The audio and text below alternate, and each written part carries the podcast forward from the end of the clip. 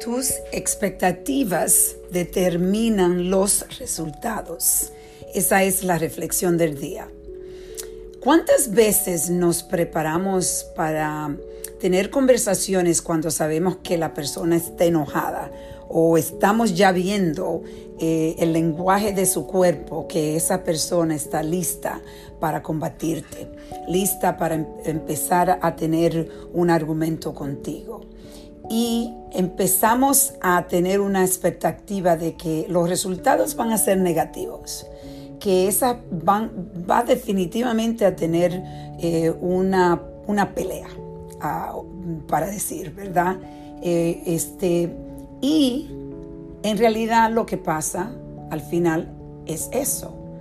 Hay, no, no hay resultados que son positivos muchas veces la mayoría de veces cuando ya estamos preparados para pelear, eh, los resultados son negativos. Nadie gana. Muchas veces en esto nadie gana.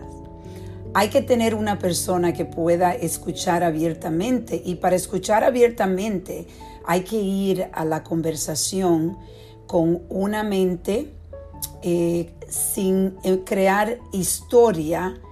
Hay que escuchar la historia la historia de esa persona. Usualmente eso me pasa a mí, yo trato de escuchar eh, y trato de no pensar y juzgar, solo escuchar y dar el espacio para la que la, que, la persona que está eh, con, que tiene el problema se exprese completamente, sin interrumpir a la persona, sin tratar de prepararse inmediatamente para combatir a lo que esa persona está diciendo. Y por eso es muy importante que podamos de escuchar. Y después, calmadamente, usted entonces trata de entender cuando la persona está hablando, entender por qué esa persona está así. Eso me pasa a mí cuando estoy hablando con un paciente que está bien enojado, yo lo que quiero entender es cómo yo puedo ayudar a este paciente. Porque la mayoría de veces cuando las personas están tan eh, enojadas, es una persona que está fuera de control. ¿Y por qué están fuera de control? Hay una, siempre hay una historia. Y muchas veces esa historia no, lo no la conocemos.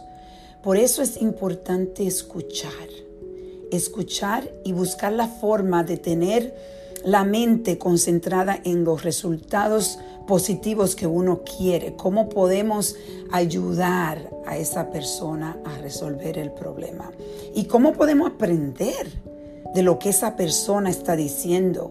A mí me encanta escuchar a, las quejas de mi paciente porque yo estoy escuchando las quejas de una forma positiva. Yo quiero aprender qué yo puedo hacer mejor, qué puedo mejorar en mi centro para poder ayudar a más pacientes y que el servicio siga creciendo y siendo mejor cada día.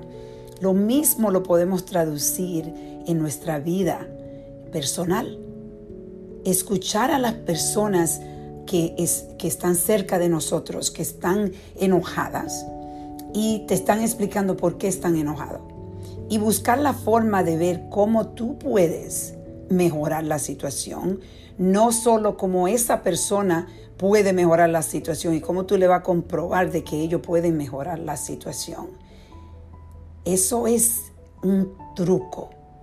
El truco es poder escuchar sin tener una perspectiva sin, crear esa historia, solo crear, crear un espacio donde tú puedes tener resultados que son los resultados que uno quiere, que sean resultados de paz y acción y resolución. Esa es mi reflexión del día.